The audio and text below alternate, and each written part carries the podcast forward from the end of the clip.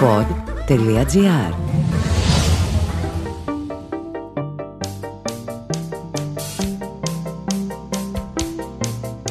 Ακούτε το Home Studio με τον Δημήτρη Μπάρμπα. Ένα μουσικό podcast σε παραγωγή του pod.gr. Μην ξεχνάτε να κάνετε follow και subscribe σε όποιο streaming service ακούτε τούτη εδώ την εκπομπή και ασφαλώς ακολουθούμε τα social media του pod.gr και εμού του ιδίου ως Mr. Music.gr. Μαζί μας σήμερα έχουμε μια πολύ ιδιαίτερη προσωπικότητα και όπου ιδιαίτερη ταυτίστε το με το τεράστιο ταλέντο σε πολλούς παράλληλους τομείς της μουσικής δημιουργίας αλλά και της εκτέλεσης. Το πρώτο πράγμα βέβαια που εντυπωσιάζει εμένα στον Χάρη είναι η φοβερή ευχέρειά του στον τομέα της φωνητικής και της διαχείρισης των μελωδιών με έναν τρόπο που τον χαρακτηρίζει απόλυτα και εντυπωσιάζει τόσο όσο όμως είναι και λειτουργικός και μουσικός ταυτόχρονα. Η συνθετική του ιδιότητα κοντράρει στα ίσα αυτή του ερμηνευτή και είμαστε πολύ χαρούμενοι σήμερα που έχουμε μαζί μας έναν άνθρωπο που η ζωή του είναι γεμάτη μουσική, μπας και γεμίσει λίγο και τη δικιά μας. Καλησπέρα Χάρη. Καλησπέρα Δημήτρη. Ευχαριστώ πάρα πολύ για την πρόσκληση. Αλίμονο, εμάς είναι ιδιαίτερη τιμή και χαρά που βρίσκεσαι εδώ. Ξέρεις πάρα πολύ καλά πόσο σε εκτιμώ προσωπικά. Το έχω διαπιστώσει και ήταν το λιγότερο που θα μπορούσα να κάνω, το να έρθω εδώ. Και όχι, να τα πούμε. Το περισσότερο όμως που μπορούσε να κάνεις πέρα από το ότι ήρθες είναι η μπλούζα που όσοι βλέπετε έτσι το οπτικό ερέθισμα τη φοράει, Toto. Είναι κάτι που μας δένει πάρα πολύ ως επιρροή και γι' αυτό πρόσεξε με τι θα γίνει τώρα. Ναι. Μου δίνεις πασούλα με την μπλούζα. Πάντοτε στους καλεσμένους μας φτιάχνουμε έναν pop culture φάκελο. Okay. Για να τον καταθέσουμε στη Μαρία Σταμπασοπούλου, την παραγωγό της εκπομπής εδώ πέρα. Οπότε θέλω 3 αγαπημένα άλμπουμς. Ωραία. Εύκολο. Γιατί πολλές φορές έχω σκεφτεί την κλασική ερώτηση. Σε ένα ερημονήσι, αν ήσουν, ποιους 10 δίσκους θα έπαιρνες. Ωραία. Ο πρώτος είναι του συγκροτήματος που είναι στην μπλούζα μου, η Toto. Ο πρώτος δίσκος των Toto, που λέγεται Toto. Ένας άλλος δίσκος που θα έπαιρνα μαζί μου είναι. Τώρα είναι κουτό να πω. Τα greatest hits του τάδε. Όχι, δεν παίζει αυτό. Όχι. Αλλά ουσιαστικά είναι το Songs in the Key of Life του Stevie Wonder.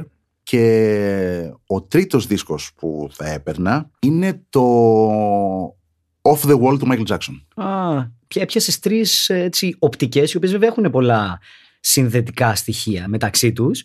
Καλά, έχουμε βέβαια τον Lukather, ο οποίος έχει συνεργαστεί και με τον Michael Jackson. Πολύ σωστά. Toto, και ο Stevie Wonder, ο οποίος το Songs of the Key of Life ήταν τα πληκτράκια του εκεί πέρα που μπήκανε μπροστά, αν θυμάμαι καλά. Παίζει σχεδόν όλα τα όργανα ο Stevie, ούτως ή άλλως. Και βέβαια τώρα συνειδητοποιώ ότι στο Off the Wall υπάρχει ένα φανταστικό τραγούδι που έχει γράψει ο Stevie Wonder στον Michael Jackson. Άρα ένωσες 3 άλμπουμ, κάτι παίζει εκεί πέρα να ξέρεις. Πώς έχουν επηρεάσει εσένα συνθετικά ή ως καλλιτέχνη αυτά τα 3 άλμπουμ, το έχεις συνειδητοποιήσει? Έχεις εντάξει πράγματα ενσυνείδητα μέσα στη μουσική σου? Ναι. Καταρχάς θα σου πω ένα πράγμα το οποίο ίσως δεν το έχω ξαναπεί. Και αν το έχω ξαναπεί, μπορεί να πέρασε στα ψηλά, γιατί η εκπομπή που μπορεί να το ανέφερα να μην είχε να κάνει με τη μουσική. Έχει να κάνει με τους Toto, καλή ώρα. Το Έρωτας είναι θαρρώ. Έτσι. Θα το πάρω αλλιώς. Όλα μου τα τραγούδια, ό,τι έχω γράψει μέχρι τώρα, από κάπου έχει ξεκινήσει. Δηλαδή, από κάπου έχω πάρει ένα ερέθισμα, ένα έναυσμα. Κάτι με τσίγκλισε. Στην προκειμένη, λοιπόν, το Έρωτας είναι θαρρώ, που θυμίζω σε όσους δεν το ξέρουν ότι η μελωδία του και στο κουπλέ και στο ρεφρέν είναι το ίδιο μοτίβο. Και το ρεφρέν είναι. Πάλι τις ίδιες συλλαβές. Μια τρίτη, μια πέμπτη πάνω. Ακριβώς. Λοιπόν, αυτό λοιπόν το έχω εμπνευστεί από το σόλο του Steve Lukather στο I'll Be Over You. Το οποίο ξεκινάει.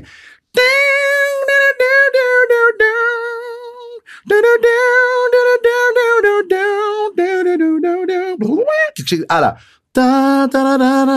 Αν βάζαμε στίχους εκεί πέρα θα μπορούσαν να ήταν. Ένα ταξίδι στο φως. Ένας 13ος θεός. I'll be over you.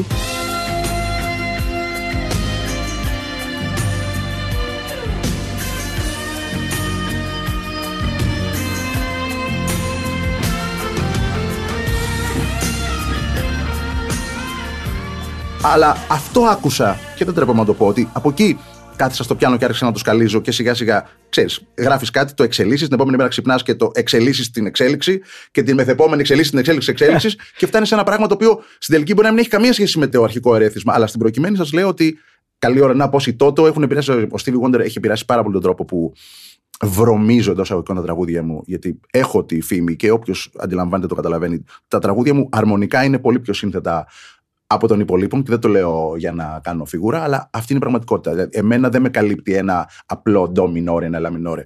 Το 7 είναι το minimum. που θα έχω μέσα. Θέλω και 9, θέλω 11, 13. Πολλές φορές όταν έδινα στους μουσικούς του πατέρα μου παρτιτούρες, μου λέγανε: Χάρη μου, εδώ πέρα τι είναι ημερομηνίες? Ναι, γιατί βλέπανε 13, 5, κάθετος, αυτός σου λέει τι είναι. Μιλάμε για σύνθετα ακόρντα τώρα, τα οποία δεν είναι τα απλά βασικά ακόρντα που ακούμε συνέχεια. Το οποίο σίγουρα με έχει επηρεάσει ο Stevie Wonder, που ακόμα προσπαθώ κάποια τραγούδια να τα αποκωδικοποιήσω, όσο καλό αυτή και αν θεωρώ ότι έχω, που έχω. Σίγουρα με έχει επηρεάσει τον τρόπο που τραγουδάω, διότι βαριέμαι την απλή flat ερμηνεία που πολλές φορές αυτό γυρίζει από κάποιους εναντίον μου, ότι είμαι υπερβολικός, ότι κάνω πολλά γυρίσματα, ότι κουράζω, ότι κάνω το ένα. Αυτός είμαι. Αυτό γουστάρω να ακούσω. Έτσι τη βρίσκω.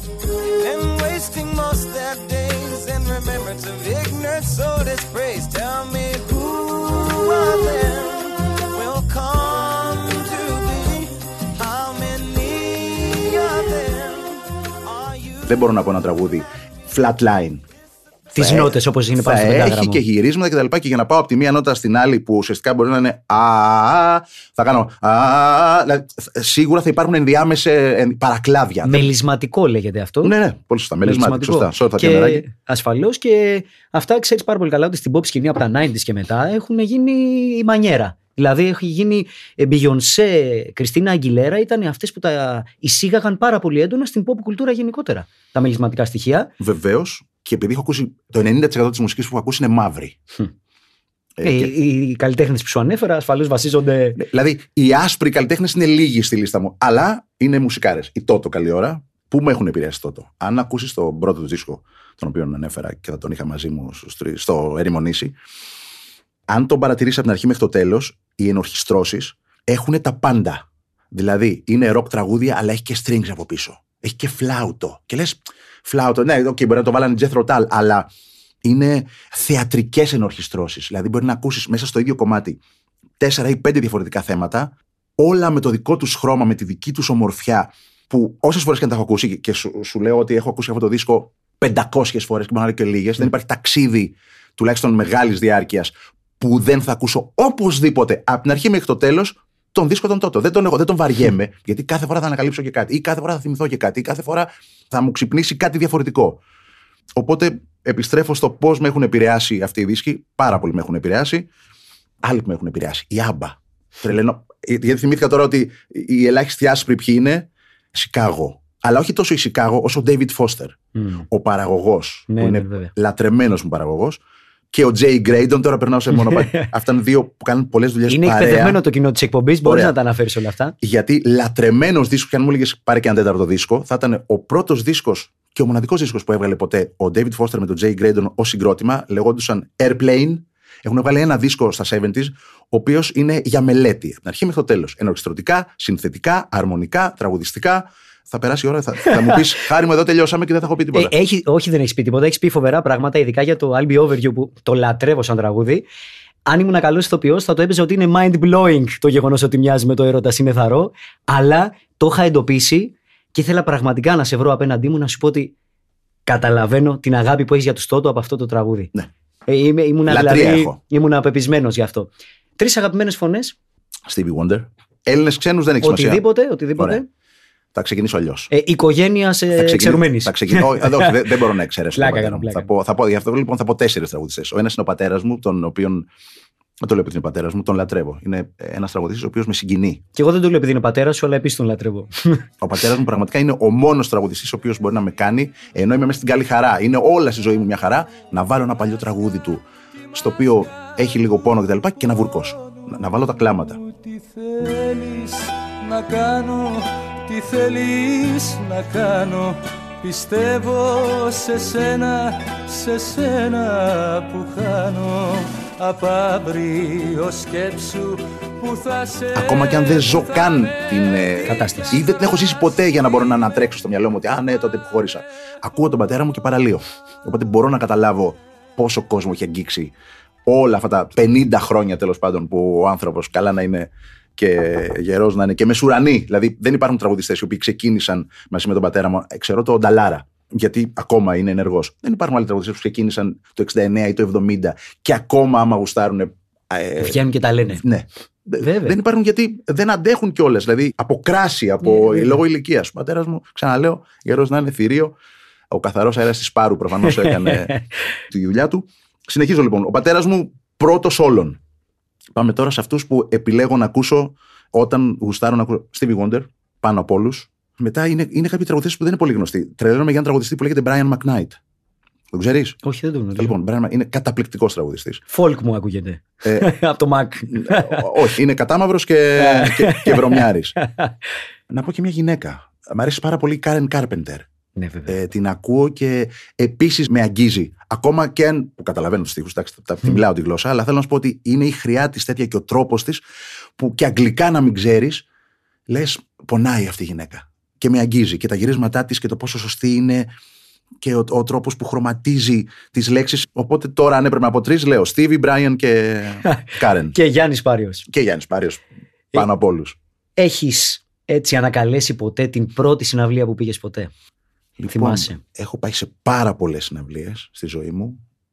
Η πρώτη? Αυτό που σου να θυμηθώ τώρα, ποια θεωρείται πρώτη, δηλαδή. Γιατί δεν έχει νόημα να σου πω ότι πήγα συναυλία του πατέρα μου όταν ήμουν 4. Προφανώς αυτό δεν εννοούμε. Κυρίως ούτε να σου πω ότι πήγα στη συναυλία του Νταλάρα ή συναυλία της Αλεξίου. Ναι. Για ξένη συναυλία. Ενσυνείδητα αγόρασες εισιτήριο. Ωραία. Σίγουρα έχω πάει, χωρίς να θυμάμαι είναι η πρώτη, με πάρα πολλούς συμμαθητές μου και είδαμε τον Peter Gabriel στο. Πηγαίναμε σχολείο. Άκα τότε. Όχι. Δεν ήταν στο Άκα, ήταν στο. Λυκαβηττό. Στο Λυκαβηττό. Ήταν μια χρονιά ή δύο πριν. Που ήταν δύο μέρες. Και πήγαμε και τις δύο. Υπάρχει και live album, ελπίζω να το έχεις αυτό. Το Live in Λυκαβηττούς. Live in Athens. Δεν το έχω, όχι. Είναι από τα πολύ κλασικά του Peter Gabriel. Sledgehammer ιστορική. Σαφώς. Σχολείο πηγαίναμε, ήταν πελώριος που ξέρετε το Sledgehammer. Το 85-86 εκεί ήταν αυτό. Πάντως θυμάμαι οι ίδιοι συμμαθητές που πήγαμε τη μία μέρα πήγαμε και την άλλη. Γενικά πήγαινα πάρα πολύ τακτικά στο Λυκαβηττό. Η δικιά μας γενιά ήταν. Ξανάνοιξε. Συγγνώμη, αλλά μόλις θυμήθηκα ότι έχω πάει σίγουρα νωρίτερα στο Stevie Wonder στον Πανιόνιο. Ήταν πριν από το. Βέβαια, βέβαια. Και με ποιον πήγα. Και έχει και σημασία γιατί με επηρέασε πάρα πολύ στη μουσική που ακούω. Με τον Γιώργο τον Πολυχρονίου. Τζι Πόλη. Με τον οποίο ήμασταν μεσοτυχία. Στο σπίτι μας, στο παλιό Φάληρο που μεγάλωσα. Στον τρίτο όροφο ήταν το δικό μας διαμέρισμα και άμα χτυπούσα ντουκ. Θα πέφταν τα βινίλια του Τζιπολί. Τον τοίχο ήταν ο Γιώργος. Ο Γιώργος λοιπόν είχε μια κόρη, την Τέμη, του λείπε ένας γιος και θυμάμαι ότι πάρα πολύ τακτικά έλεγα, ας πούμε, στη μάνα μου, στον πατέρα μου, πάω στο Γιώργο να ακούσουμε μουσική. Πρόσεχε. Άλλα χρόνια, δηλαδή τώρα αν είχα γιο και μου έλεγε πάω στο γείτονα να ακούω μουσική, του λέω δεν θα πας πουθενά, κάτσε εδώ. Αλλά ακούγαμε κυριολεκτικά με τον Γιώργο ώρες ατέλειωτες μουσική. Και ο Γιώργος με μίλησε. Στη jazz, funk, soul, γιατί αυτό ήταν το αγαπημένο του είδος. Είχε και μια κομπή στο ραδιόφωνο τότε, το μαύρο βελούδο. Την άκουγα. Αφού. Λοιπόν, ο Γιώργος είναι αυτός που με έβαλε στο τρυπάκι. Εκεί ανακάλυψα το Stevie Wonder. Εκεί ανακάλυψα τους Toto, χωρίς να ανακαλύψω τους Toto, γιατί μου βάζε Boz Scaggs. Και λέω, πω ότι το αυτί μου και από μικρός ήταν λίγο πιο εξελιγμένο. Άκουγα άλλα πράγματα. Λέω, τι ωραία η μουσική. Μου λέει, αυτοί που παίζουν, μου λέει στο Boz Scaggs, έχουν δικό τους συγκρότημα. Λέγονται Toto. Για βάλε να ακούσουμε Toto. Αμάν, άκουγα Georgie Porgy, άκουγα τις αρμονίες, άκουγα τα κόρντα. Και σιγά σιγά το ένα έφερνε το άλλο. Ο Πολυχρονίου λοιπόν είναι αυτός που με έκανε μαύρο ουσιαστικά.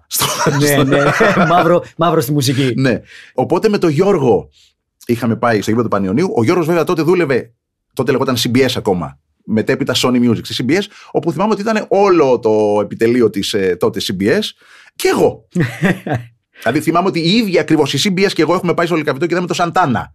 Δηλαδή, ο Γιώργος, επειδή δεν είχε γιο και ήθελε να γιο έτσι. Να πηγαίνει στις συναυλίες μαζί του. Ναι, πήγαινα εγώ.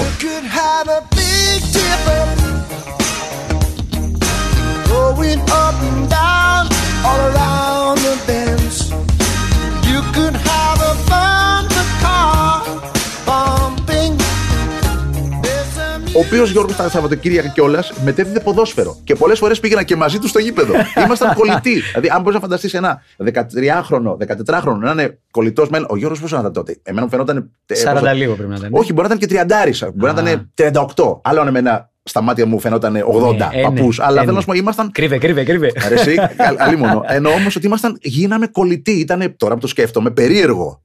Για τις τωρινές εποχές. Αλλά κοίτα η μουσική. Αλλά η μουσική μας έκανε κολλητούς, αδέρφια. Φοβερό αυτό. Φοβερό. Έχετε ακόμα επαφές? Έχουμε χαθεί, αλλά έχουμε το Facebook που έχουμε χρόνια πολλά, Γιώργο, ή γενέθλια, γιορτές κτλ.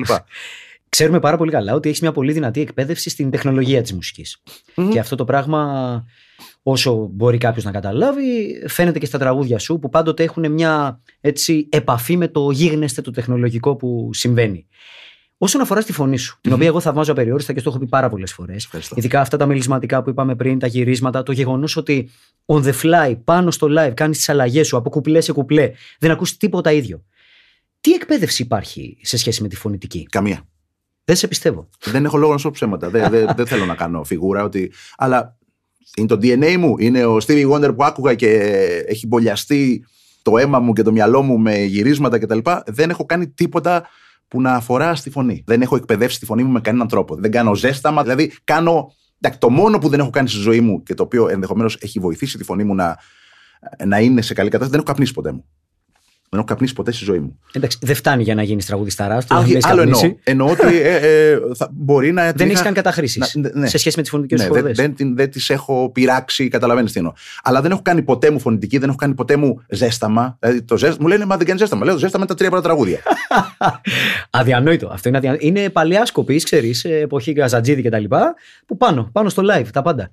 Εντάξει, για κάποιον που έχει ασχοληθεί με τη φωνητική, αυτό είναι: παίρνω τα πτυχία μου, τα σκίζω και τα πετάω στα σκουπίδια, να ξέρεις, γιατί μοιάζει η φωνή σου άκρος δουλεμένη και άκρος εκπαιδευμένη. Αλλά κοίτα να δεις πώς μπορεί να λειτουργήσει το αυτή ως κατάσταση, έτσι, εμπειριών και μπορείς να το εκφράσεις μέσα στην ερμηνεία σου. Είναι αδιανόητο αυτό, δηλαδή δεν βγάζει νόημα, δηλαδή. Τι να σου πω. Είναι εκπληκτικό. Και αυτό που είπες πριν, ότι πολλές φορές σου έχει γυρίσει μπούμερανγκ το γεγονός ότι αλλάζεις συνέχεια το τραγούδι. Για τους ανθρώπους που μας ακούνε, να πούμε ότι στον τομέα της φωνητικής είναι ένα από τα πιο δύσκολα πράγματα που μπορείς να κάνεις, γιατί χρειάζεται μια γνώση αρμονίας, να μπορείς εκείνη την ώρα να μεταφέρεις κάποιες μελωδίες, να τις πας πιο ψηλά, πιο χαμηλά, κάποια γυρίσματα, το οποίο πρέπει να έχεις αυτάρα. Η φοβερή εκπαίδευση που έχουν οι jazz μουσικοί και ξέρουν κάθε ακόρντο τι θα βάλουν από μια σειρά από νότες, ποια θα επιλέξουν και πού θα τη βάλουν, ή πρέπει να έχεις ένα αυτή, σαν του Χάρη εδώ πέρα, όπως βλέπετε, για να μπορείς να κάνεις αυτά τα μελισματικά. Αυτό για την γνώση των ακροατών μας. Όπου ξαναλέω, δεν το κάνω επίτηδες, γιατί κάποιοι το θεωρούν φιγούρα ή επίδειξη ή οτιδήποτε. Δηλαδή, μπορεί να έχω δει σχόλια στο YouTube. Τι μας κάνει, δεν μας δείξει ότι είναι φωνάρα, εντάξει, οκ. Okay. Δεν το κάνω επίτηδες. Βαριέμαι τη ρουτίνα. Ένας λόγος που μου λένε, γιατί να μην δουλεύεις σε ένα μαγαζί, εσύ, για να δουλεύουν οι άφωνοι, το ένα το άλλο. Γιατί βαριέμαι να είμαι κάθε βράδυ στο ίδιο μαγαζί, στο ίδιο καμαρίνι, να λέω το ίδιο πρόγραμμα, να ξέρω ότι. Να ακούω το προηγούμενο τραγούδι. Α, ωραία, τώρα βγαίνω.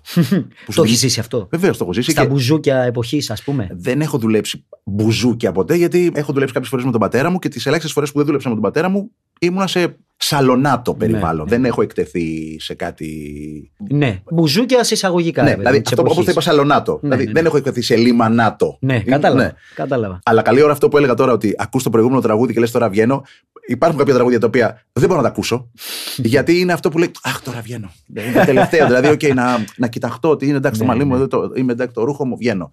Αλλά βαριέμαι αυτό το πράγμα, τη ρουτίνα. Δηλαδή, γουστάρω πάρα πολύ που αυτή την Παρασκευή τραγουδάω στην Πεύκη και την Δευτέρα πάω στη Ζαχάρο και την Τετάρτη πάω στην Κύπρο και την Πέμπτη πάω στην Καστοριά.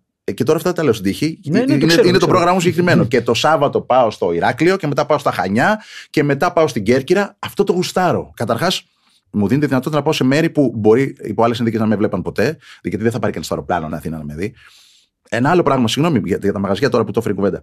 Όσες φορές έχω τραγουδήσει, είτε με τον πατέρα μου, είτε με τη Βανδί και τον Βοσκόπουλο, έχω 20 λεπτά, 25. Οι άλλοι έχουν τον άμμο της θάλασσας, να τραγουδήσουν και εκείνοι. Τι να προλάβω να πω σε 25 λεπτά? Οκ, είναι ίσως τα πιο εύκολα χρήματα που μπορεί να βγάλεις. Γιατί τραγουδάς λίγο, κάθεσαι, αράζεις και μετά από μια μισή ώρα ξαναβγαίνεις για να κάνεις ένα ντουέτο και φεύγεις. Λογική μπουζούκια αυτό. Ναι, εγώ γουστάρω να πω ό,τι θέλω, όπως το θέλω. Φαντάζομαι αντιλαμβάνεσαι ότι δεν έχω μια μπάντα μεγάλη για να πηγαίνω σε όλα αυτά τα μέρη. Οπότε έχω την πλειοψηφία της ορχήστρας σε backing tracks, τα οποία τα φτιάχνω ο ίδιος. Τα αλλάζω συνέχεια, γιατί βαριέμαι να ακούω τα ίδια συνέχεια. Πειράζω τα κόρντα, πειράζω τη σειρά. Οπότε μπορεί να έχω άλλο πρόγραμμα την Παρασκευή. Βέβαια, ο πυρήνας το 80% πρέπει να είναι το ίδιο. Αλλά ακόμα και τη σειρά που θα αλλάξω, δηλαδή το τραγούδι που το λέω 5ο, το βάζω 18ο, για μένα είναι αλλαγή. Σε ανανεώνει. Αλλάζω συνεχώς τις ενορχιστρώσεις, αλλάζω συνεχώς τις μίξεις, γιατί ξέρω εγώ έχω βάλει βιολιά στο πρώτο και πήρα καινούρια βιολιά. Καλύτερα. Θα ανοίξω τον πολυκάναλο και θα αντικαταστήσω τα βιολιά, ή συνειδητοποίησα ότι βαρέθηκα αυτά τα κόρντα, θα βάλω άλλα και κάνω το κέφι μου. Και περνάω καλά και πηγαίνω παντού και αν δεν γίνομαι φαφλάτο πολυλογάς, αυτή η μία μέρα που θα λείψω από το σπίτι μου με κάνει να γυρίζω και να είμαι καλύτερος πατέρας και καλύτερος σύζυγος, αν θέλεις. Δηλαδή, μου λείπουνε. Δεν συνειδητοποιώ όταν θα πάω κάπου ότι, απόψε, μόλις γυρίσω από το μαγαζί και είμαι στο ξενοδοχείο, μπορώ να κάτσω 3 ώρες στην πανιέρα χωρίς να με ενοχλήσει κανείς. Όποιος έχει παιδιά ξέρει τι εννοεί ο Χάρης. δεν είναι ότι θα έρθουν τα παιδιά μου εκείνη ώρα να πούν μπαμπά. Έχουν το δικό τους μπάνιο. Θέλω να σου πω ότι έχω την ησυχία μου. Αλλά την άλλη μέρα το πρωί που θα μπω στο αεροπλάνο, θα γυρίσω στο σπίτι μου. Δηλαδή, λέω, ετοιμάστε μου το φαγητό να φάμε όλοι μαζί. Γουστάρω, δηλαδή, θα γυρίσω στο σπίτι μου με χαρά. Φοβερό αυτό το πράγμα. Οπότε μου αρέσει η αλλαγή παραστάσεων, η οποία στην τελική με κάνει καλύτερο σε όλα. Ναι. Να σου πω το εξής. Όταν ήμουν πιτσιρικάς, στο σπίτι μου έπαιζε πάρα πολύ ο Πάριος. Δηλαδή από τα λίγα pop. Okay, ναι. που ακουμπάγανε στο σπίτι μου και μου είχε γράψει πολύ βαθιά μέσα μου το πιο καλή μοναξιά. Τότε που ήμουνα και εγώ λίγο πιο μικρός από σένα, okay. Μου κάνει τεράστια εντύπωση πως ένα 10χρονο παιδί, ένα παιδί κοντά στην ηλικία μου, μπορεί να βρίσκεται σε αυτή τη θέση. Πρόσεξε με, και μου είχε κάνει τεράστια εντύπωση όταν κατάλαβα ότι ανήκεις στη συνθετική πλευρά του πράγματος. Θέλω επιτέλους να μου πεις μετά από τόσα χρόνια, ποια ήταν η συμβολή σου στο ίδιο το τραγούδι. Πώς συμμετείχες, τι έγινε τότε στη διαδικασία του γραψίματος και στο βίντεο κλιπ, πώς το αντιμετώπισες ως ένα 10χρονο παιδί που έχει μείνει στην ιστορία της ελληνικής πραγματικότητας, όχι μόνο της μουσικής. Θα ξεκινήσω από το τέλος λίγο, γιατί βίντεο κλιπ ουσιαστικά δεν έχουμε κάνει. Στον καναπέ αυτό. Είχαμε κάνει πρόσχεδο δύο γυρίσματα γι' αυτό. Είχαμε κάνει ένα, αν τους θυμάσαι τότε, τους reporters. Σου λέει κάτι εγώ η ρεπόρτερ. Γιάννης Χαρδαβέλλας Δημαράς. Ναι, ναι, πολύ ο Χαρδαβέλλας μου λέει, μου έσκασε. Όπου καθόμαστε με τον πατέρα μου μπροστά σε ένα τζάκι, το έχουμε στη μέση, κοιταζόμαστε και λέμε το πιο καλή μοναξιά playback. Αυτό έπαιξε στους ρεπόρτερς. Και βγήκε, όταν βγήκε και ο δίσκος. Αυτό που λες στον καναπέ μπορεί να είναι ή ένα χρόνο μετά ή δύο, σε μια άλλη εκπομπή, όπου εντελώς συμπτωματικά, μάλλον όχι συμπτωματικά, το πρώτο, το παλαιό είναι έγχρωμο, το μεταγενέστερο είναι ασπρόμαυρο. Αυτό θυμάμαι, το ασπρόμαυρο. Λοιπόν, όπου αυτό όμως είναι live, δηλαδή με την κιθάρα του ο πατέρας μου, δεν θυμάμαι καθόλου. Δηλαδή, αν πεις τι αναμνήσεις, καμία. Έχω όμως αναμνήσεις και το πώς γράφτηκε και το πώς ηχογραφήθηκε. Η συμβολή μου σε αυτό το κομμάτι έχει να κάνει ως εξής. Ο πατέρας μου, από να είναι καλά, ξανά, ήμουνα ο πρωτότοκος, ήμουνα μοναχογιός μέχρι κάποια στιγμή. Είχε μια λατρεία υπερβολική για μένα και το συνειδητοποιώ τώρα, όχι τότε. Παντού με παίρνε μαζί του. Πρόβες, στούντιο, δηλαδή έχω φάει με το κουτάλι. Πρόσεχε, και που το σκέφτεσαι τώρα που είσαι γονέας. Παιδαγωγικός λάθη όλα. Δηλαδή, στους χώρους. Ξενύχτης, στα τσιγάρα, στο ένα, στο άλλο. Αλλά. Γούσταρα. Δηλαδή, έχω την εντύπωση κιόλας ότι ο πατέρας μου γούσταρε κιόλας να πει ότι Χάρη, τραγούδα να σ' ακούσουν, ξέρω. Δηλαδή, ότι κοιτάξτε τι μα παιδί. Το κάνει ακόμα. Σε ό,τι εκπομπή τον έχω δει τον πατέρα σου, λέει ο Χάρης είναι καλύτερος από μένα. Και δηλαδή, σε πετάει. Ναι, αλλά θέλω να σου πω ότι τότε ήταν τύπου ότι ο γιος μου είναι και σωστός. Δηλαδή, και ακούστε τι αυτή έχει. Οπότε με έπαιρνε παντού μαζί του και ό,τι τραγούδι έγραφε ο πατέρας μου, το έβαζα να το ακούσω. Όχι των υστέρων. Δηλαδή μου έπαιζε στην κιθάρα, άκου αυτό. Και για κάποιο λόγο από τότε είχα την αυτή ότι εγώ εκεί, μπαμπά θα έλεγα, θα το πήγαινα εκεί, χωρίς να ξέρω απαραίτητος και να του πω κάνε το λάρε ή κάνε το μη σόλ ή οτιδήποτε. Και αυτό το είχα πάντα. Πάντα ακούω ένα τραγούδι, ό,τι και αν σκεφτόμουν ότι γαμώτο, εγώ εκεί θα έστριβα δεξιά και αυτός έστριψε αριστερά. Οπότε σε πολλά τραγούδια του πατέρα μου, όταν του έλεγα μπαμπά εδώ, να πάει έτσι. Και μου λέγε ωραίο. Το πιο καλή μοναξιά, δεν μπορώ να πω ότι έκατσα στο πιάνο και του λέω μπαμπά άκου, υπήρχε ένα προσχέδιο, το οποίο όμως του άλλαξα τα φώτα. Τα τραγούδαγες από πάνω. Πρόσεχε, έπαιζα πιάνο, γιατί έκανα πιάνο πολύ μικρός. Το οποίο όμως, όταν το λέω τώρα καμιά φορά και γελάνε, είναι ντο ματζόρε όλο άσπρα. Ναι, δηλαδή ναι. Δεν πήγα σε κάτι πιο σύνθετο. Δεν κάνεις λάθος με τίποτα. Ντο ματζόρε, όλα άσπρα. Οπότε μου ήταν πολύ εύκολο και να το παίξω στον πατέρα μου, να το ακούσει πώς το φαντάζομαι. Και μου λέει, ωραίο αυτό. Και τι ωραίο εδώ και το. Οπότε... Αυτό το γύρισμα είναι δικό σου. Ναι. Είναι Χάρης αυτό το γύρισμα. Οπότε είχα μεγάλη συμβολή στο κομμάτι. Που δεν είδε, φανταζόμουν ότι είτε θα το πούμε παρέα, είτε θα μου χρεώσει, είτε θα μου πιστώσει. Ποια είναι η λέξη. Τέλος πάντων.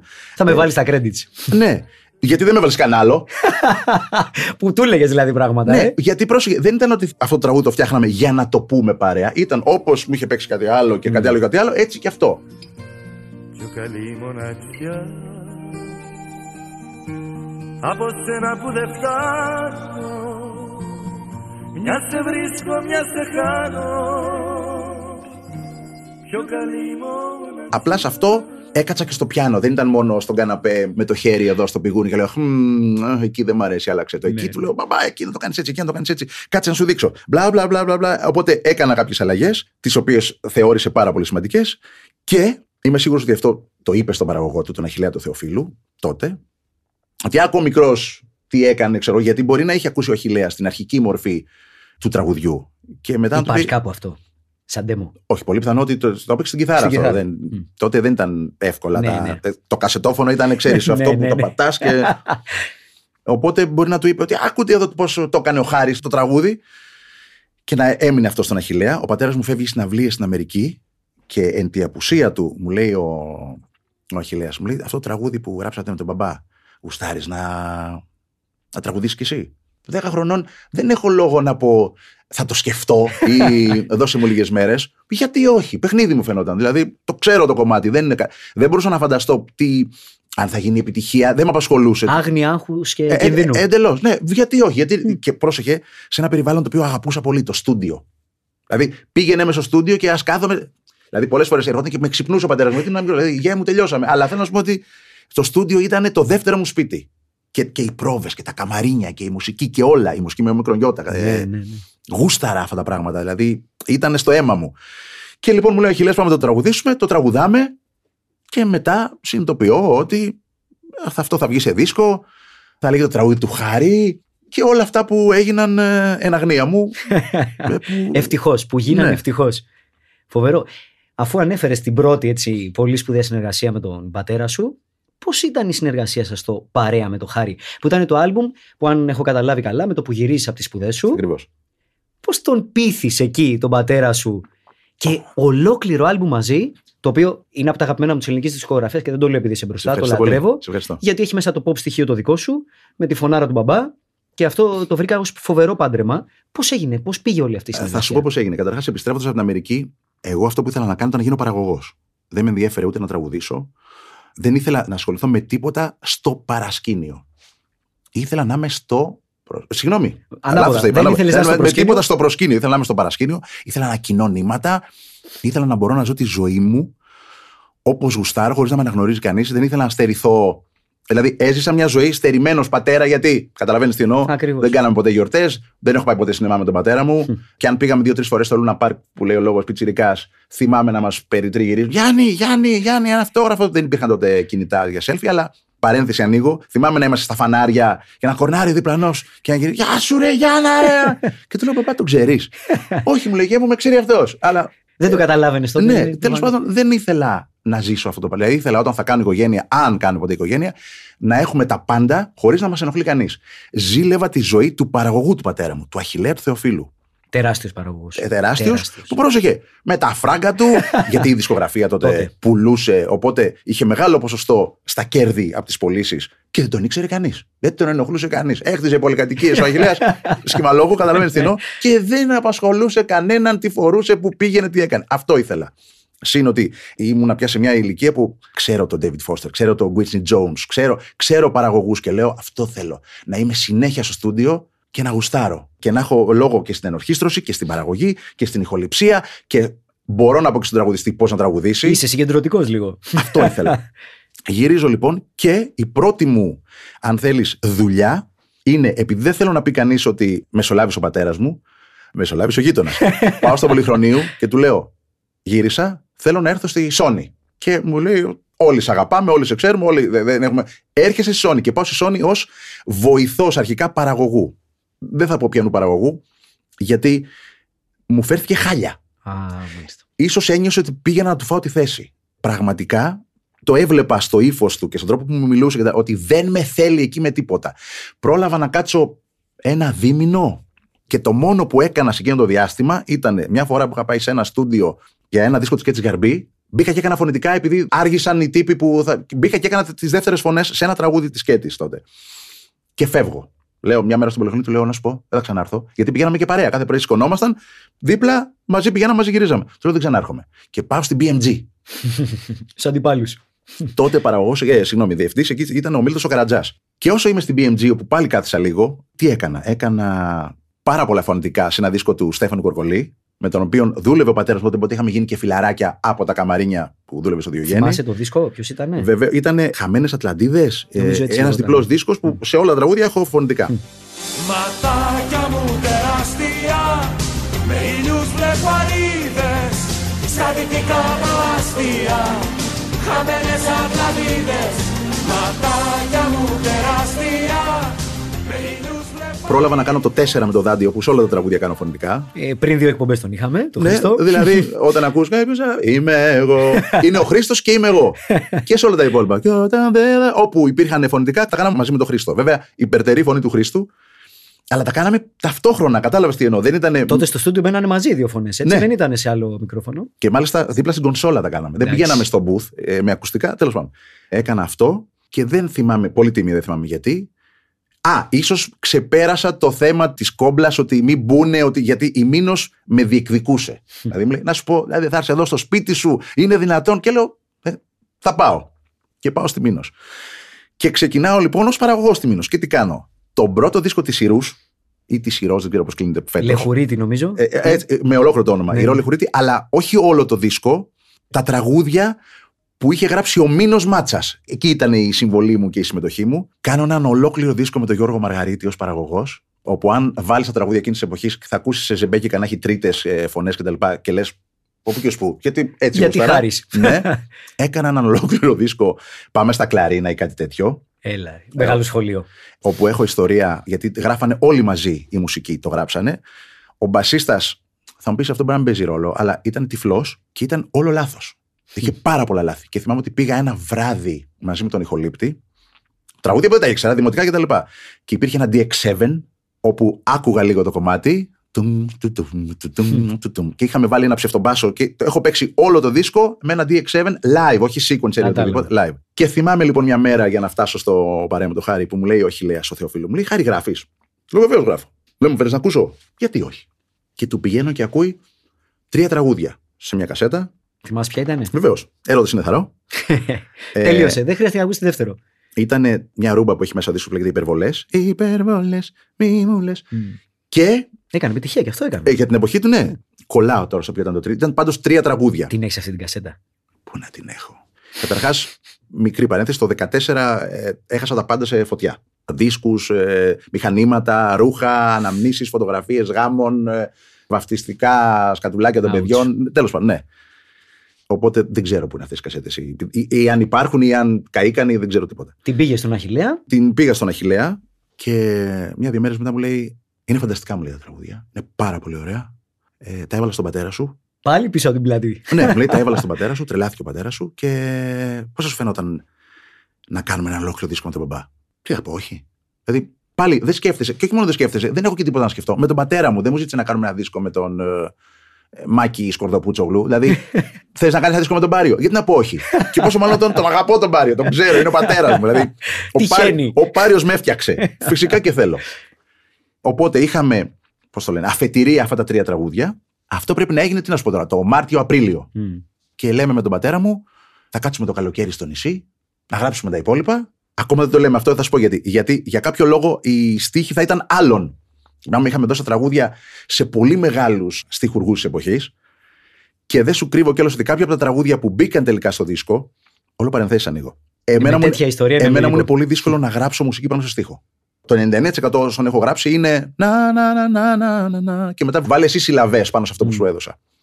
Οπότε θυμάμαι ότι δίνουμε τα τραγούδια σε στιχουργούς και σε πολλούς τα ίδια. Δηλαδή πάρε Εύη Δρούτσα να γράψεις, πάρε Σαράντια Λιβιζάτε να γράψεις, πάρε, δανείζομαι τα ονόματα, πάρε να γράψεις. Ό,τι φέρνανε, γιατί μου πέφτε και λόγος, δεν μπορώ να πω ότι μου άρεσε, χωρίς να ξέρω τι δεν μου αρέσει ή τι μου αρέσει. Δηλαδή δεν έχω να σου προτείνω τι θα άλλαζα. Δηλαδή, το βλέπω και λέω δεν μου αρέσει. Δεν μου κάνει. Που περιέργως, δηλαδή, εγώ μπορεί να μην έλεγα στον 20χρονο γιο μου τότε αν σ' αρέσει, γιατί δεν θα το τραγουδήσω εγώ, εσύ θα το τραγουδήσεις. Αλλά ήθελε τη γνώμη μου. Δηλαδή, σε έβαλε πολύ στο παιχνίδι. Από μωρό παιδί σου, λέει ο πατέρας μου, εκτιμούσε και σεβόταν τη γνώμη μου. Κάποιοι μας δώσαν και κάποιους στίχους τύπου. Μήπως ο Χάρης θέλει να δοκιμάσει να γράψει κάτι σε αυτό. Έχει τύχει λοιπόν, υπάρχουν τραγουδία στο δίσκο τα οποία μπορεί να τα ξεκίνησα τη μελωδία από ένα στίχο της Δρούτσα, ας πούμε. Δηλαδή, παίρνω την πρώτη γραμμή, γράφω κάτι, παίρνω τη δεύτερη γραμμή, γράφω κάτι, αλλά μετά η μελωδία μου θέλω να πάει εκεί, ενώ ο στίχος πάει αλλού.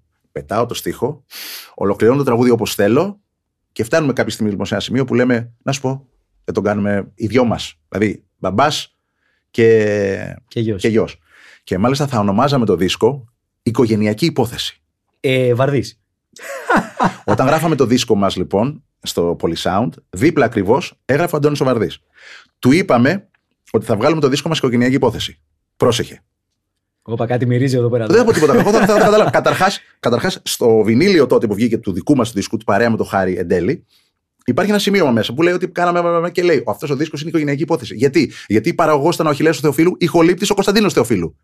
4 άτομα ήμασταν συνέχεια μαζί. Μπαμπάδες και γη. Ο παραγωγός με τον ηχολήπτη, εγώ και ο πατέρας μου. Ο πατέρας μου και εγώ πιο σωστά. Έρωτας είναι θαρρώ που γελά σαν παιδάκι μικρό. Με δυο χείλη φωτιά, με δυο χέρια ανοιχτά. Όταν κάποια στιγμή μου λένε θα το βγάλουμε το δίσκο παρέα με το Χάρη και είδε ο Βαρδής ότι δεν το βγάλαμε οικογενειακή υπόθεση, έβγαλε τον δικό του οικογενειακή υπόθεση. Ωραίο. Οπότε δεν. Αλλά την έμπνευση του δώσαμε. Οπότε έλεγα ότι πήρα κάποια κομμάτια από ένα στίχο της Εύης, παραδείγματος χάρη, έγραψα μια μελωδία μέχρι ένα σημείο, πέταξα το στίχο, το συνέχισα, τα παίρνω ο πατέρας μου και το κάναμε παρέα με το Χάρη. Άρα δεν ήταν δύσκολο, δεν χρειάστηκε, γιατί με ρώτησες πώς τον έψησες, πώς τον έκανες. Έτοιμο, μου φέραν την πρόταση έτοιμη. Γουστάρεις, γουστάρω. Πάμε. Το Έρωτας είναι θαρρώ, δηλαδή, το ξεκίνησε με τη μελωδία, όπως είπαμε πριν, μέσω των Τότο και τα λοιπά, και κατέληξε σε όλο αυτό που ακούμε. Ναι. Φοβερό, φανταστικό. Θυμάμαι ότι το μόνο που είπα κάποια στιγμή, επειδή όταν έβγαζε δίσκους ο Αντώνης ο Βαρδής, είχε ένα τραγούδι ο Γιάννης μόνος του, πάντα. Είχα πει τότε, λέω, σας πειράζει αυτή την μπαλάντα να την πω μόνος μου? Το Έρωτας είναι θαρρώ. Ακόμα δεν είχε τίτλο, δεν υπήρχε στίχος. Καινούργια παρένθεση. Το Έρωτας είναι θαρρώ είναι ο 7ος στίχος. Του πατέρα μου. Πέρασε. Δηλαδή του έλεγα όχι. Θυμάμαι ότι χρησιμοποιούσα ως δικαιολογία. Δεν είναι αντάξιος της μουσικής μου, έλεγα. Και όταν μου έφερε το Έρωτας είναι θαρρώ σε ένα χαρτί χειρόγραφο, μου λέει: πάρε, αυτό είναι. Δηλαδή δεν γράφω άλλο. Το διαβάζω και του λέω: δεν χρειάζεται να γράψεις άλλο, γιατί αυτό είναι. Αυτό είναι. Δηλαδή, okay. Έγινε ο γάμος, το συνοικέσιο πέτυχε. Έχασα τον ερμό μου. Τι έλεγα πριν την παρένθεση, τι έλεγα? Ήταν για το Έρωτας είναι θαρρώ. Όχι, ήθελα να το πω μόνος. Δηλαδή, μου δίνεις ένα τραγούδι μέσα στο δίσκο σου. Δηλαδή, αφού θα είναι, θα το κάνουμε παρέα, να το πω αυτό μόνος μου. Και θυμάμαι ότι μου είπαν από την εταιρεία: γιατί δεν το λέτε ντουέτο, αφού έχετε κάνει 10 χρόνια πριν το πιο καλή μοναξιά, να κάνουμε τώρα το νούμερο 2. Και πρόσεχε. Από παρενθέσεις, αλλά οτιδήποτε. Γιατί αυτό το τραγούδι λέγεται το τραγούδι του Χάρη νούμερο 2 και δεν λέγεται Έρωτας είναι θαρρώ ή οτιδήποτε? Γιατί μέχρι τελευταία στιγμή δεν είχαμε στίχο. Οπότε στις σημειώσεις στην κονσόλα έλεγες αν είναι δυνατόν, υπερβολές, και σου το φώναζα. Όλα είχαν τίτλους. Εκτός από αυτό. Και επειδή κάπως έπρεπε να το ονομάσουμε, ήταν το τραγούδι του Χάρη. Επειδή ξέραμε εκ των προτέρων ότι θα είναι ντουέτο. Working title ήταν. Ακριβώς. Και όταν ήρθε η ώρα και λέμε να το βγάλουμε Έρωτας είναι θαρρώ, έχει βγάλει η φίλη μου η Βικτόρια Χαλκίτη λίγο καιρό πριν ένα τραγούδι που λέει Έρωτας είναι. Να. Και λέω δεν μπορούμε να βγάλουμε Έρωτα. Τώρα υποπέκτη του τραγούδι δεν την ήξερα. Τη Χαλκίτη Έρωτας είναι και μου λέγανε Έρωτας είναι θαρρώ. Δεν γουστάρω. Λέω, ας το αφήσουμε όπως είναι στο χαρτί που ήταν το τραγούδι του Χάρη και απλά βάλαμε το νούμερο 2 γιατί υπήρχε το τραγούδι του Χάρη. Ναι. Φοβερό αυτό, φοβερό. Μπήκε στον πειρασμό ποτέ να αλλάξει το επώνυμό σου? Ποτέ. Επιτέλους τι θες, μα δεν μπορώ να ακούω πια υπερβολές. Υπερβολές, μη μου λες πως μ' αγαπάς, δεν με γελάς. Εκεί ήσουν να σταθερούς αυτό το πράγμα, Καταρχάς, και ας με συγχωρέσει ο φίλος μου ο Χρήστος ο Μενιδιάτης, θεωρώ κουταμάρα να πάρω το ψευδόνυμο του πατέρα μου. Δηλαδή, άμα είναι να κάνω καριέρα, θα την κάνω με το όνομά μου και με τη φωνή μου και με την αξία μου, όχι με το επιθετό μου. Χρήστο, χίλια συγγνώμη. Σ' αγαπώ πολύ, ξέρεις, είμαστε κολλητάρια, είμαστε φιλαράκια. Ελπίζω να μην τα ακούσεις ποτέ αυτό. Θα φροντίσουμε να τα ακούσει. Εντάξει. Άρα, που δεν είδε, σκέφτηκα να αλλάξω το επιθετό μου και δεν με απασχόλησαν. Είναι εύβυχο, εύκολο, δύσκολο. Αυτό είναι το όνομά μου. Βαρθακούρης λέω. Τι να κάνω. Έχετε ψήσει ποτέ συνεργασία με τον Goodjob Nicky? Είσαστε δύο φωνές φανταστικές, τελείως διαφορετικές. Δηλαδή, το DNA-κο εκεί δεν ξέρω τι έχει γίνει πραγματικά. Βλέπεις δύο φωνές οι οποίες είναι τόσο απομακρυσμένες, αλλά τόσο καταπληκτικές στο είδος τους. Έχετε σκεφτεί ποτέ μια γεφύρωση των δυο σας? Καταρχάς, θα σου πω τι είναι. Είναι το τι ακούμε. Είναι το καλός ή κακός, πάρα πολλοί γη, και ας με συγχωρέσουν όλοι οι φίλοι μου, φέρνουν στις φωνές των πατεράδων τους. Είναι επηρεασμένοι και ερμηνευτικά και στο χρώμα και όλοι. Υπάρχουν τραγουδιστές που δεν τους ξεχωρίζεις. Καταρχάς, σου λέω, εμένα δεν με ασχόλησε ποτέ να γίνω τραγουδιστής, ποτέ δεν χρειάστηκε να μιμηθώ τον πατέρα μου, και επειδή άκουγα 99,9 ξένη μουσική στο σπίτι. Δηλαδή, αν άκουγα ελληνική μουσική, ήταν η μουσική του πατέρα μου και αυτό. Όχι επειδή δεν ήθελα, αλλά επειδή θα έφερνε να ακούσουμε τα καινούργια ή οτιδήποτε, ή το στούντιο. Αλλά ποτέ δεν επέλεξα να βάλω τα ακουστικά μου και να ακούσω κάποιον της εποχής τότε Έλληνα. Ποτέ. Ξένα και μόνο ξένα. Αυτό γούσταρα. Πηγαίναμε στο γήπεδο και είχα στο Walkman μου Beatles. Το Revolver το έχω λιώσει. Διάλεξες και τον πιο ιδιαίτερο δίσκο, έτσι, μαζί με το Rubber Soul. Καταρχάς, το Eleanor Rigby το άκουγα, πώς το λένε, μπρος πίσω, μπρος πίσω, μπρος πίσω. Γι' αυτό έγινες παραγωγός. Και πρόσεχε, μετά από τους Beatles είχα Grace Jones. Γιατί και τον Trevor Horn, τον λατρεύω που είπα παραγωγούς πριν, πεθαίνω για Trevor Horn. Οπότε και ο Νικόλας δεν άκουγε ποτέ το παλικάρι νησιώτικα ή μπαμπά ή οτιδήποτε. Το έχω, υπάρχει στο DNA μας. Δηλαδή το ίδιο εύκολα μπορώ να πω Stevie Wonder, το ίδιο εύκολα μπορώ να πω Ντάρι Ντάρι. Που δεν είναι εύκολο. Προφανώς. Αλλά και ο Νικόλας, μαυρίλες, soul, funk, που μπορεί να παίξει και κάποιο ρόλο ως μεγαλύτερος αδερφός τότε. Γιατί σε πολλά πράγματα, δηλαδή, οι εκπομπές που βλέπαν, δηλαδή τους έλεγα Simpsons, Mickey Mouse, δεν είναι Mickey Mouse, είναι. Λέω, άμα ξέρεις καλά αγγλικά, είναι για ενήλικες. Και κολλήσανε. Όλα μου τα αδέρφια δηλαδή κολλήσαν Simpsons. Το έφερα από την Αμερική, εγώ, τους Simpsons. Και διάφορες άλλες κωμωδίες. Οπότε έχουμε λίγο και όλοι μαζί. Της pop κουλτούρας, κοινές αναφορές. Ναι. Παρόλο που υπάρχει μεγάλη διαφορά ηλικίας, μας αρέσουν οι ίδιες κωμωδίες, το ίδιο χιούμορ, το ίδιο στυλ χιούμορ. Γελάμε με τα ίδια πράγματα. Καταλαβαίνόμαστε μεταξύ μας με βλέμμα, δηλαδή από μια ατάκα και να πιάσει 4 κρίκους αλυσίδας πίσω που πάει το αστείο και να γελάσει και να γελάσει. Μας κάνει, γιατί γελάνε, χαζί.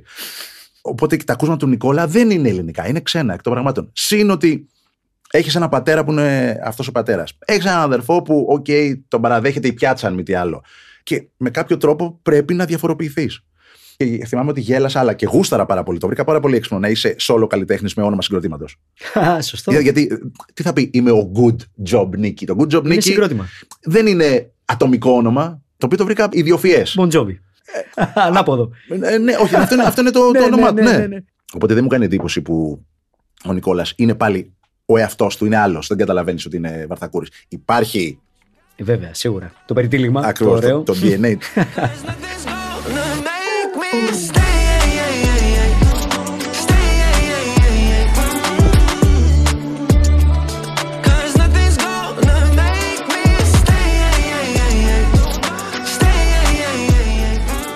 Θα συνεργαστείτε, το έχετε σκεφτεί ποτέ? Θα σου πω τι έγινε. Και δεν αποκλείεται να έχεις παίξει ρόλο και θα καταλάβεις που θα καταλήξω.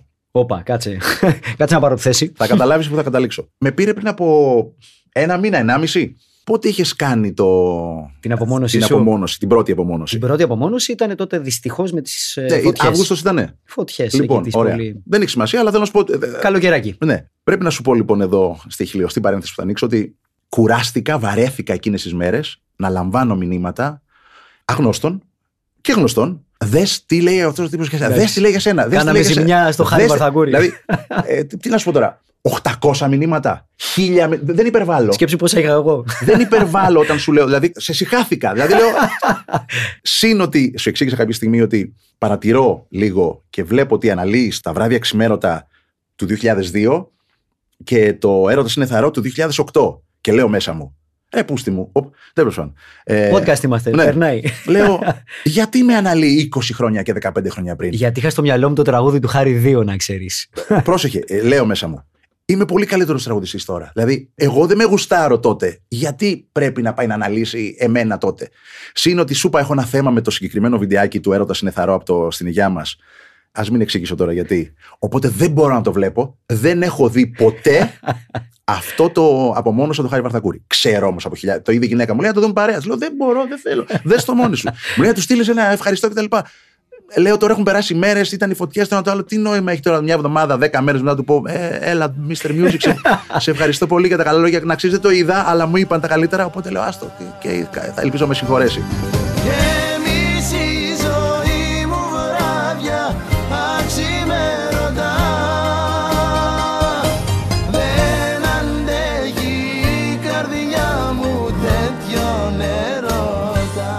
Το ξαφνικά παρατηρώ όμως ότι φέρνει.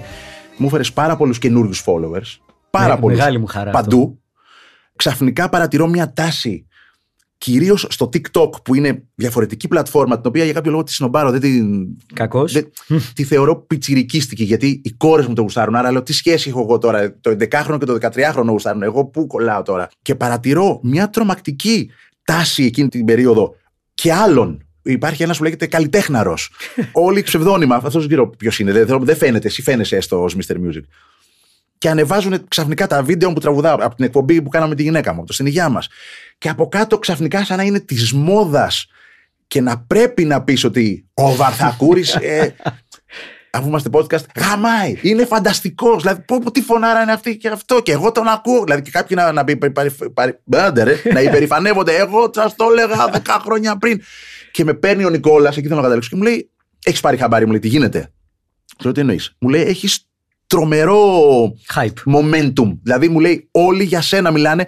Συγγνώμη, και κάθεται κιόλα συμπτωματικά εκείνη την περίοδο η συναυλία για τον Αντώνη Βαρδή, όπου ανεβάζουμε ένα βιντεάκι που τραγουδάμε ο Ρέμος, ο Γιάννης, ο Άκης, ο Δίξιμος, ο Κώστας, ο Δόξας και εγώ. Κάνουμε μια πρόβα, πρώτη φορά, λίγο πριν τη συναυλία, και τραγουδάμε ακαπέλα σχεδόν με κάποιους μουσικούς με τα βιολιά. Και αυτό πήρε λίγο hype εκείνη την περίοδο, όπου ακούγεται η φωνή μου για κάποιο λόγο πιο δυνατά από των υπολείπων. Δεν φωνάζω, αλλά ίσως οι συχνότητες μου, δεν ξέρω. Και από κάτω παντού στα βιντεάκια της Panic, στο ένα στο άλλο. Α, Βαρθακούρης, ο Βαρθακούρης. Και μου λέει ο Νικόλα, έχεις πάρει χαμπάρι, τι γίνεται? Λέω, όχι, τι. Μου λέει, σε θεωρούν αυτή τη στιγμή τον καλύτερο Έλληνα τραγουδιστή και. Βγάλε τώρα τραγούδι. Του λέω, επειδή κάποιοι, ας πούμε, πρέπει εγώ να αλλάξω τη ζωή μου, οτιδήποτε. Μου λέει, σε παρακαλώ, κάντο, γιατί είναι κρίμα να χάσει το momentum.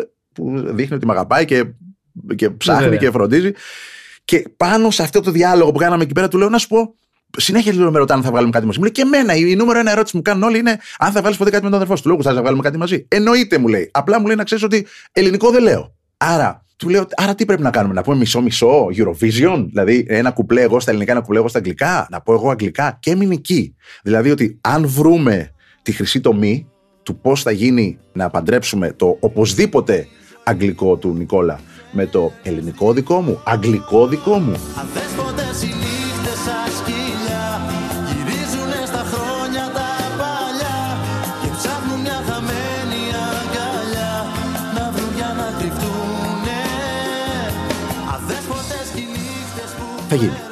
Λέω να τον κάνω μια απομόνωση για να γίνει λίγο πιο γρήγορα. Και τον αδερφό σου. Να κάνουμε τέτοια κουμπαριά. Χαρή, ήταν απολαυστικό όλο αυτό που ζήσαμε εδώ πέρα. Άκουσα ιστορίες οι οποίες μου θυμίσανε τα δικά μου παιδικά χρόνια από τα δικά σου παιδικά χρόνια. Και κατάλαβα παράλληλους βίους, εγώ ως ακροατής, εσύ ως δημιουργός και ως γιος του Γιάννη Πάριου. Σε ευχαριστώ πάρα πολύ για όλα. Κυρίως για τις δημιουργίες σου, να σου πω την αλήθεια. Και χαίρομαι πάρα πολύ για την κουμπαριά που ελπίζω να έχω καταφέρει. Ποτέ δεν ξέρεις. Ευχαριστούμε πολύ. Ακούσατε το Home Studio με τον Δημήτρη Μπάρμπα. Να μην ξεχνάτε να κάνετε follow και subscribe σε όποιο streaming service ακούτε. Να κάνετε follow στα social media του Χάρη Βαρθακούρη με τις καινούριες του εμφανίσεις, τις ανακοινώνει συνέχεια και το καινούριο του υλικό. Εμού του ιδίου τα social media ως Mr. Music GR και ασφαλώς pod.gr. Από όλο το στούντιο εδώ, το χαμό που γίνεται, ευχαριστούμε παιδιά. Μέχρι το επόμενο επεισόδιο, καλές ακροάσεις.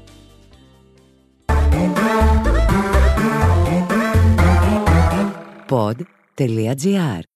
Το καλό να ακούγεται.